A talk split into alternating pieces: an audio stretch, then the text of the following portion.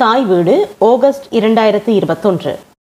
செய்தமிழ் பாடல் பரப்பும் சமகால பயன்பாட்டு நிலையும் கௌசல்யா சுப்பிரமணியன் பகுதி ஒன்பது. இக்கட்டுரை தொடரில் கடந்த கட்டுரையிலே தமிழிசை மூவர்களில் ஒருவரான மாரிமுத்தா பிள்ளையின் கீர்த்தனைகள் சில நோக்கப்பட்டன. இங்கே அவருடைய ஏனைய கீர்த்தனைகள் சிலவும் அவர் பாடிய பதங்கள் என்ற வகைசார் பாடல்களும் நோக்கப்பட உள்ளன. இவ்வகையில் ஏனைய கீர்த்தனைகளில் முதலாவதாக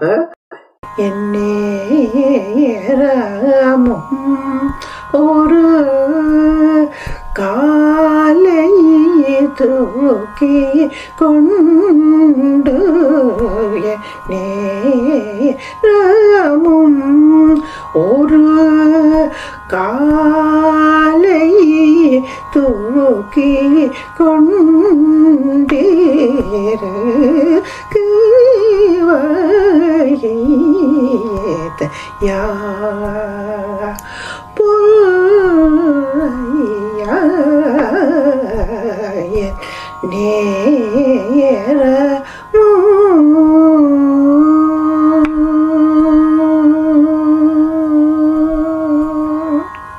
இந்த பல்லவி தொடக்கமுடைய கீர்த்தனை நமது கவனத்துக்கு முதலில் வருகிறது.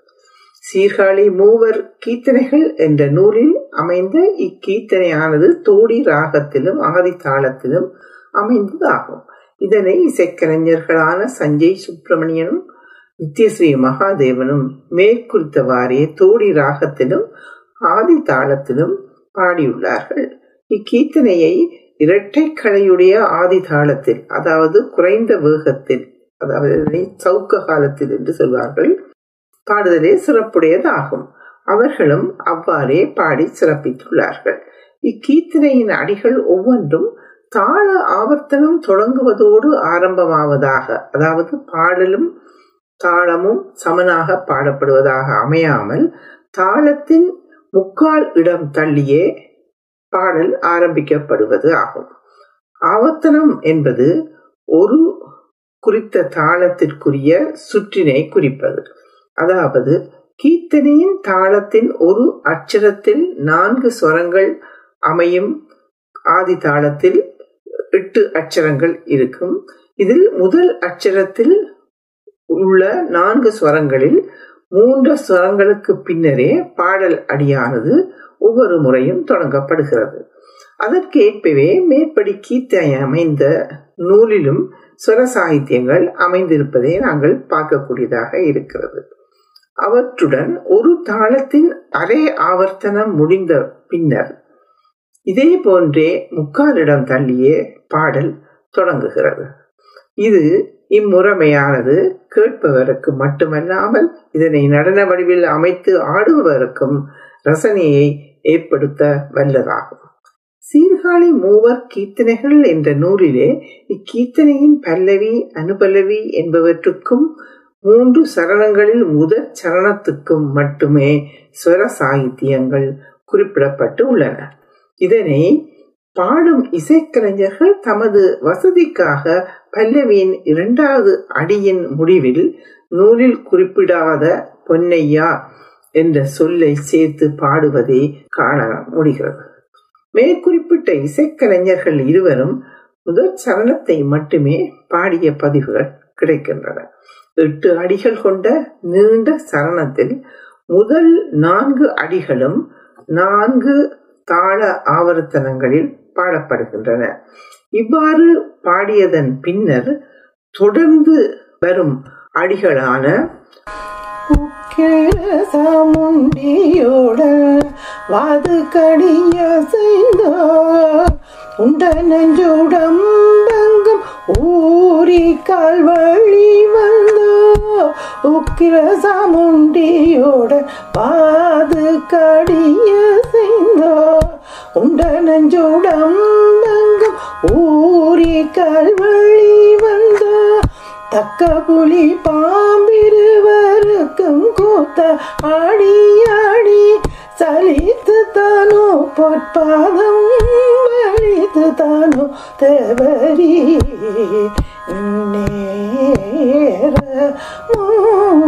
ஒரு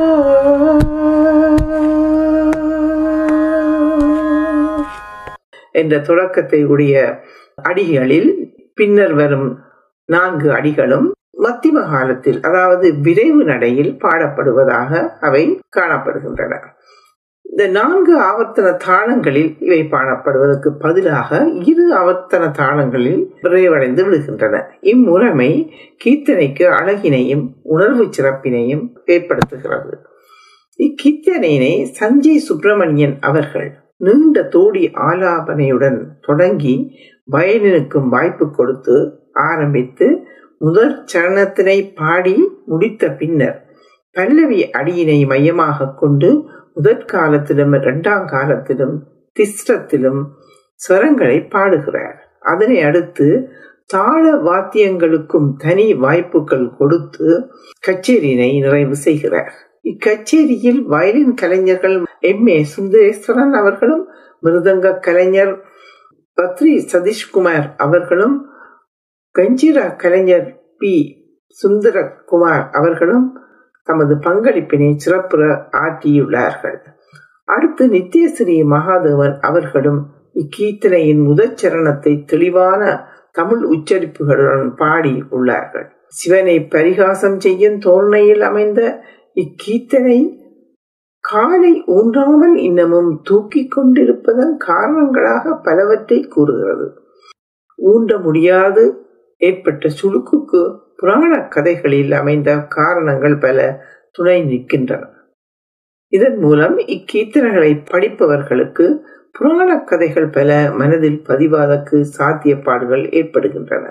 எனவே இக்கீர்த்தனையை கற்பிக்கும் ஆசிரியர்களுக்கு இப்புராண கதைகள் தெரிந்திருக்க வேண்டும் என்பதுடன் அக்கதைகளில் வரும் ஒழுக்க விதிகளும் அதாவது மோரல்ஸ் என்பவையும் தெரிந்திருக்க வேண்டும். அவ்வாறு தெரிந்தாலேயே அவர்களை கீர்த்தனையை விளக்கமுடன் கற்பித்தல் சாத்தியமாகும். இது மாணவர்கள் பொருள் புரிதலுடன் பாடுவதற்கு துணை புரிவதுடன் நடனத்தில் சஞ்சாரி பாவங்களுக்கும் பெரிதும் பயன்பட வல்லர் அடுத்தமயம் கீர்த்தனை ஆனது காபி நாராயணி ராகத்தில் அதாவது இருபத்தி எட்டாவது மேலகர்த்தா ராகமான ஹரிகாம்போதியின் ராகத்தில் இருந்து பிறந்த ஜன்னிய ராகமான இந்த காப்பிராராயணி ராகத்திலும் ஆதி தாளத்திலும் அமைந்ததாகும். தில்லை சிதம்பரமே தில்லை சிதம்பரமே அல்லாமல் வேறில்லை சுதம் தரமே ஏ தில்லை சிதம்பரமே அல்லாமல் வேறில்லை சுதந்திரமே ஏ தில்லை சிதம்பரமே.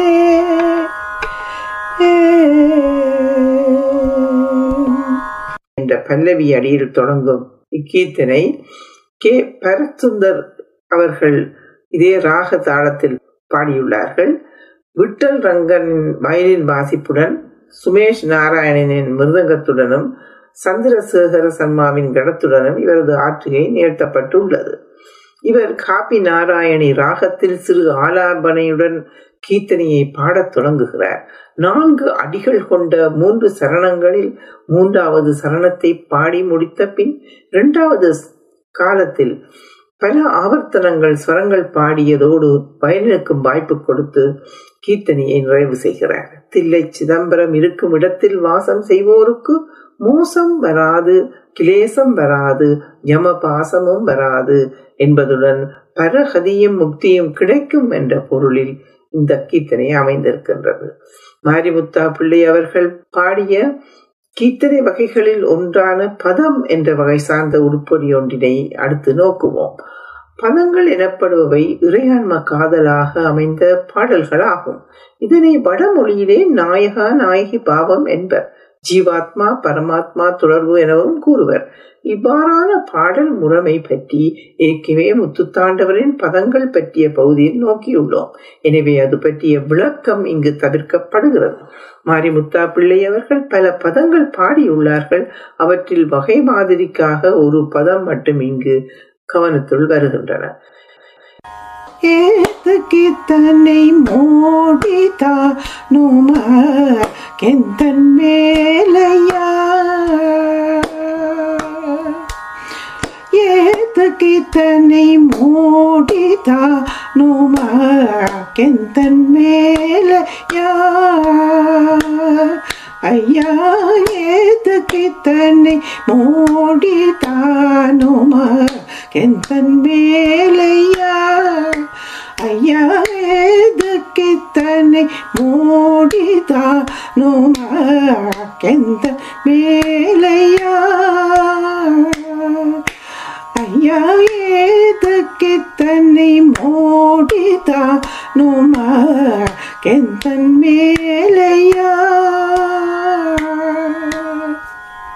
என்ற பல்லவி அடியுடன் இது தொடங்குகிறது. இது ஹரிஹாம்போதி அதாவது பதினாலாவது மேலகர்த்தா ராகமான பகுடா பரண ராகத்தின் ஜன்னியம் ஆக அமைந்தது. மிஸ்ரசாப்பு தாளத்தில் பாடப்படுவது இந்த அம்ச காம்போதி. இது நூல் நூலில் தரப்படும் தகவல். இப்பதத்துக்கு ஸ்ரீமதி ஸ்ருதி பிரியா ரவி மற்றும் ஸ்ரீமதி ஜனனி சேதுநாராயணன் ஆகியோர் நடனம் ஆடிய பதிவு ஒன்று இருக்கின்றது. இவர்கள் இப்பதத்தின் மூன்று சரணங்களில் முதல் இரண்டினை மட்டுமே எடுத்து ஆடியுள்ளார்கள். இவ்வாடலுக்கு ஸ்ரீமதி சித்ராம்பரி கிருஷ்ணகுமார் அவர்கள் சுருட்டி ராகத்தில் ரூபக தாளத்தில் இப்பதத்தினை பாடியுள்ளார்கள். ஸ்ரீமதி நித்திய கல்யாணி வைத்தியநாதனின் அவர்களின் நட்டுவாங்கத்திலும் அமைந்த இந்நடன பாடல் இசைக்கலைஞர்கள் நித்திரசி மகாதேவன் மற்றும் சேத்தரே ரங்கநாத சர்மா போன்றோர்களும் இதனை பாடியுள்ளார்கள். இவர்களில் நித்யஸ்ரீ மகாதேவன் அவர்கள் இரண்டாவது சரணத்தினையே தேர்ந்தெடுத்து பாடியுள்ளார்கள். இவர்கள் ரூபக தாளத்தில் பாடியுள்ளார்கள். சேத்திரை ரங்கராஜ சர்மா அவர்கள் முதற் சரணத்தினை பாடியுள்ளார்கள். இவர் திஸ்ர தாப்பு தாளத்தினை பயன்படுத்தியுள்ளார்கள். இவர்கள் பாடிய பாடல்களை நாங்கள் பார்த்தோம். இறைவன் மீது காதல் கொண்ட பெண் ஒருத்தி அவருடைய அருள் நோக்கு கிடைத்திராத நிலையில் தனது ஏமாற்றத்தையும் அத்தொடர்பிலான சிறு கோபத்தையும் வெளிப்படுத்தும் துணியில் அமைந்ததே இப்பதான் இறைவன் தமக்கு அருள் தராதிருக்கும் அலட்சிய நிலையே இங்கு மோடி என்ற சொல்லில் பயன்படுத்தப்படுகிறது. அவ்வாறு அலட்சியமான இறைவனது நிலையை கண்ணுற்ற நாயகி ஏது கித்தனை மோடி? என கேட்கிறாள். அவ்வகையான போக்கிற்கான காரணங்களையும் ஊகிக்கிறாள். இவ்வாறாக ஊக விவரிப்பிலே இறைவன் செய்த பல திருவிளையாடல்கள் இங்கு நினைவில் மீட்கப்படுகின்றன. அவ்வாறான திருவிளையாடல் செய்திகளை நான் யாருக்காவது சொன்னேனா? அவ்வாறு சொல்லாது இருக்கும் பொழுது நீ ஏன் என் மீது அலட்சியமாக உள்ளீர் என கேள்வியை எழுப்புவதாகவே இப்பதத்தின் சரணங்கள் அமைகின்றன. மேலே சுட்டப்பட்ட நடன இணைப்பில் ஒருவரே நாயகனாகவும் நாயகியாகவும் மாறி மாறி நின்று இருவகை உணர்வுகளையும் வெளிப்படுத்துவதை காணுகிறோம். இது சிறந்ததொரு உத்தி முறையாக அமைந்திருக்கிறது. இந்நடனத்தில் இருவர் தனித்தனியாக நாயகனாகவும் நாயகியாகவும் ஆடியமையும் மேலும் சிறப்பினை தருகிறது. இதனால் இருவரின் வெவ்வேறு விதமான உணவு வெளிப்பாடுகளையும் அவற்றின் சரசனை வேறுபாடுகளையும் அறியக்கூடியதாக இருக்கிறது. இதுவரையான ஒன்பது கட்டுரைகளில் பதினாறாம் நூற்றாண்டிலிருந்து பதினெட்டாம் நூற்றாண்டின் பிற்பகுதி வரை வாழ்ந்த தமிழிசை மூவரின் கீர்த்தனை வகைகளை நோக்கி வந்துள்ளோம். அக்கீர்த்தனைகள் பற்றிய பொது செய்திகளை மட்டுமல்லாமல் அவை பாடப்பட்டு வந்த முறைமைகள் பற்றிய தகவல்களையும் இணைத்தே நோக்கியுள்ளோம் இவ்வாறான விவரிப்பினூடாக இன்றைய இசைச்சூழலுக்கு தமிழிசை மூவரை சரியான வகையில் அடையாளம் காட்ட முயன்றுள்ளேன் என்ற மனநிறைவுடன் இக்கட்டுரை தொடரின் நிறைவுக்கு இட்டு வர 回来回来。இத்தொடரை நிறைவுக்கு இட்டு வரும் நிலையில் வரலாற்று பின்புல விளக்கம் என்ற வகையில் சில மேலதிக குறிப்புகளையும் இங்கு பதிவு செய்வது பொருத்தமாக இருக்கும் என கருதுகிறேன்.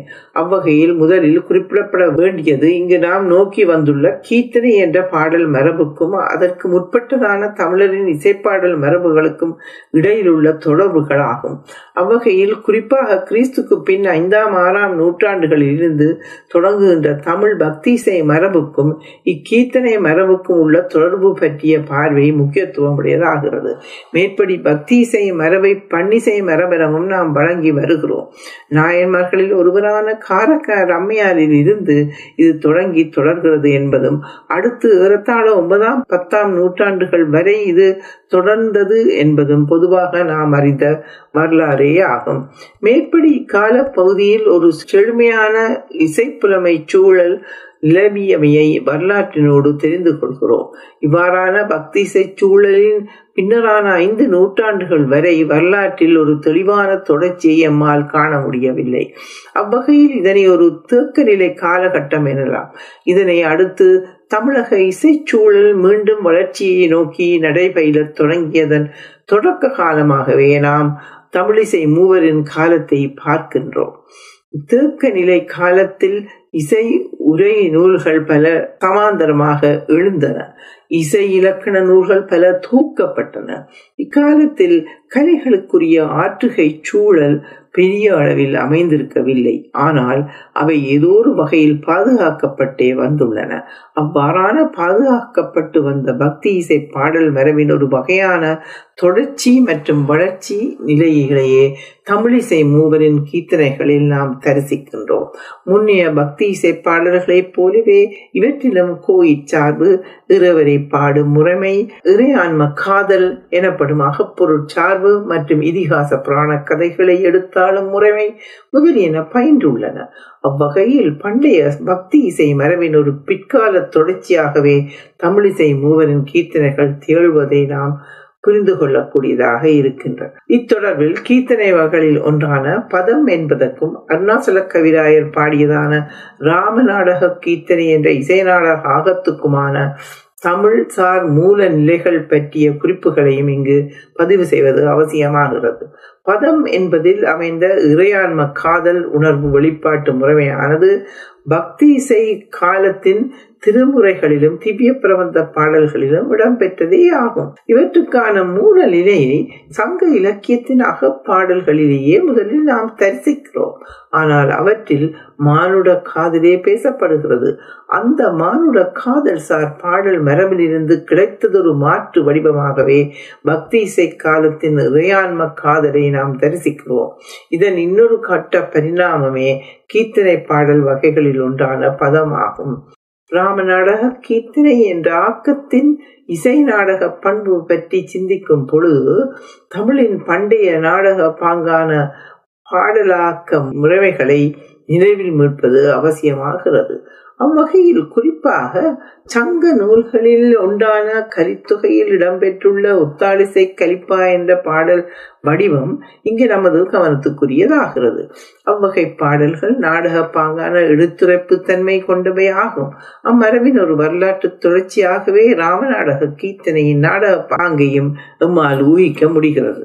அதாவது சங்ககால கலித்தொகை நூலில் அமைந்த நாடக பாங்கான பாடல்களின் தொடர்ச்சியாகவும் பின்வந்த கதா காலட்சேபம் முறைமையின் தொடர்ச்சியாகவும் அமைந்த இசை நாடக முறைமையாகவே அருணாசல கவிராயரன் ராம நாடக கீர்த்தனையை நாம் கருத இடமுள்ளது. இதன் தொடர்ச்சியாக உருவானதாக கோபாலகிருஷ்ண பாரதியாரின் நந்தன் சரித்திர கீர்த்தனை மற்றும் கவிக்குஞ்சர பாரதி அவர்களின் கந்தபுராண கீர்த்தனை என்பவற்றை குறிப்பிடலாம். மேற்படி சீர்காழி மூவரின் கீர்த்தனைகளின் தொடர்பாக மேலும் ஒரு குறிப்பை இங்கு முன்வைக்க முயல்கிறேன். அக்குறிப்பு சில கீர்த்தனைகளில் விரைவு நடையில் அமைந்தனமான சந்தோரி கோல சிறப்பு ஆகும். அதாவது கீர்த்தனைகள் சிலவற்றின் அனுபலவி மற்றும் சரணங்களின் விரைவு நடை விரைவு நடை பயில்வதை காண்கின்றோம். இவ்விரைவு நடையானது குறித்த சில உணர்வு நிலைகளை செறிவாகவும் அழுத்தமாகவும் உணர்வு பூர்வமாகவும் புலப்படுத்துவதற்கு பயன்படுத்தப்படுவது ஆகும் இவ்வாறான விரைவு நடையில் அமையும் கீர்த்தனையின் பகுதிகளை மத்தியமகால சாகித்ய பகுதிகளாக கொள்வது மரபு. இவ்வாறான பகுதிகளில் தாட நடைகள் முதன்மை பெறுவதை அவதானிக்க முடிகிறது. இவ்வாறான சந்த இசைக்கோல முறைமையானது ஏற்கனவே பக்தி இசைக்கால முதலே நிலவியதொன்றாகும். குறிப்பாக திரு ஞான சம்பந்தரின் சில பாடல்களில் இடம்பெற்றுள்ளது ஒன்றாகும். அதன் தொடர்ச்சியாக கிறிஸ்துக்கு பின் பதினைஞ்சாம் நூற்றாண்டில் வாழ்ந்தவரான அருணாகிரிநாதரின் திருப்புகழ் பாடல்களில் சந்த ஒலிக்கோலத்தின் சிறப்புகளை தரிசிக்கிறோம். தமிழரின் இசை சூழலில் இவ்வாறான சம்பந்தர் அருணகிரிநாதன் ஊடாக பேணப்பட்டு வந்த ஒலிக்கோல மரபின் இன்னொரு கட்ட வெளிப்பாட்டு நிலையினையே மேற்படி கீர்த்தனையின் விரைவு நடையில் அமைந்த மத்தியமகால சாகித்யங்களில் தரிசிக்கிறோம். பல்வகை தாளங்களுக்கு முக்கியத்துவம் கொடுக்கும் இப்பாடல் முறைமையானது தமிழிசை மூவர் கீர்த்தனைகளில் மட்டுமல்லாமல் பின்வந்த ஊத்துக்காடு வெங்கட கவியின் கீர்த்தனைகளிலும் சிறப்பாக பயின்றுள்ளதை காண்கின்றோம். கீர்த்தனை என்ற அமைப்பு சார்ந்த தில்லானா காவடி சிந்து என்ற வகையிலான ஆக்கங்களும் மேற்சுட்டியவாறான சந்த ஒலிக்கோர சிறப்பு சார்ந்த உருவாக்கங்களே ஆகும் என்பது இங்கு நினைவில் இருத்த வேண்டியது ஒன்று. தமிழிசை மூவர் கீர்த்தனை பற்றிய பார்வையை நிறைவு செய்ய உள்ள விடத்தில் இவ்வகை கீர்த்தனைகளை சுவைத்தல் சம்பந்தமானதொரு குறிப்பையும் பதிவு செய்வது பொருத்தமாக இருக்கும் என கருதுகிறேன். கர்நாடக இசையை சுவைப்பதற்குரிய நுட்பமான செயற்பாடுகள் சிலவற்றை புரிந்து கொள்வதற்கு தமிழிசை மூவரின் இசை உருப்படிகள் தொடர்பாக கடந்த சில கட்டுரைகளில் முன்வைக்கப்பட்ட விளக்கங்கள் துணை புரிந்திருக்கும். இந்நுட்பங்களில் ஒரு வகையின ராக முறைமை சார்ந்தவை இன்னொரு வகையின தாள முறைமை சார்ந்தனவாகும். இரண்டுமே கேள்வி ஞானத்தாலும் கற்பித்தல் பயிற்சியாலும் கற்றற்பயிற்சியாலும் பெற்றுக்கொள்ளக்கூடியவைகள் கேள்வி ஞானம் என்பது சிறந்த குரல் இசை கலைஞர்கள் மற்றும் கருவி இசைக்கலைஞர்கள் ஆகியோரின் கச்சேரிகளை அரங்கிசை ஆற்றுகைகளை தொடர்ந்து கேட்டல் மூலம் கிட்டுவதாகும். குறிப்பாக சிறந்த வாக்கியர்களின் உருப்படிகளை அறிந்து அவற்றை கேட்டலே சிறந்த பயனை தருவதாகும். இதற்கு வாக்கியகாரர்களுடைய வரலாறுகளை அறிந்திருப்பதும் அவசியமாகும். முதலிலே புரிந்த மொழியில் உள்ள இசைப்பாடல் பரப்பினை ஆழமாகவும் முழுமையாகவும் கேட்டு சுவைக்க வேண்டும். அதனை அடுத்து ஏனைய மொழிசார் பாடல்களில் உள்ள இசை நுட்பங்களை தெரிந்து கொள்ள வேண்டும். இவ்வாறான கேள்வி ஞானத்தின் தொடர்ச்சியாகவே கற்றற் பயிற்சியை மேற்கொள்ள வேண்டும். இப்பயிற்சியில் குறிப்பாக இசை இலக்கணங்கள் பற்றிய தெளிவு முக்கியமானது. ராக லட்சணங்கள் மற்றும் தாள நுட்பங்கள் ஆகியவற்றை தெரிந்து கொள்வதே இசை இலக்கண தெளிவு ஆகும். இதன் துணை அம்சங்கள் என்ற வகையிலேயே பாடல் வகைகளின் வரலாறு இசைக்கருவிகளின் இயல்புகள் பற்றிய அறிவு மற்றும் வாக்கியகாரர்களின் வரலாறு பற்றிய அறிவு முதலான கற்கை நெறிகள் அமைகின்றன. மேச்சுட்டிய இசை இலக்கண கல்வி சார்ந்த சில மேலதிக குறிப்புகள்.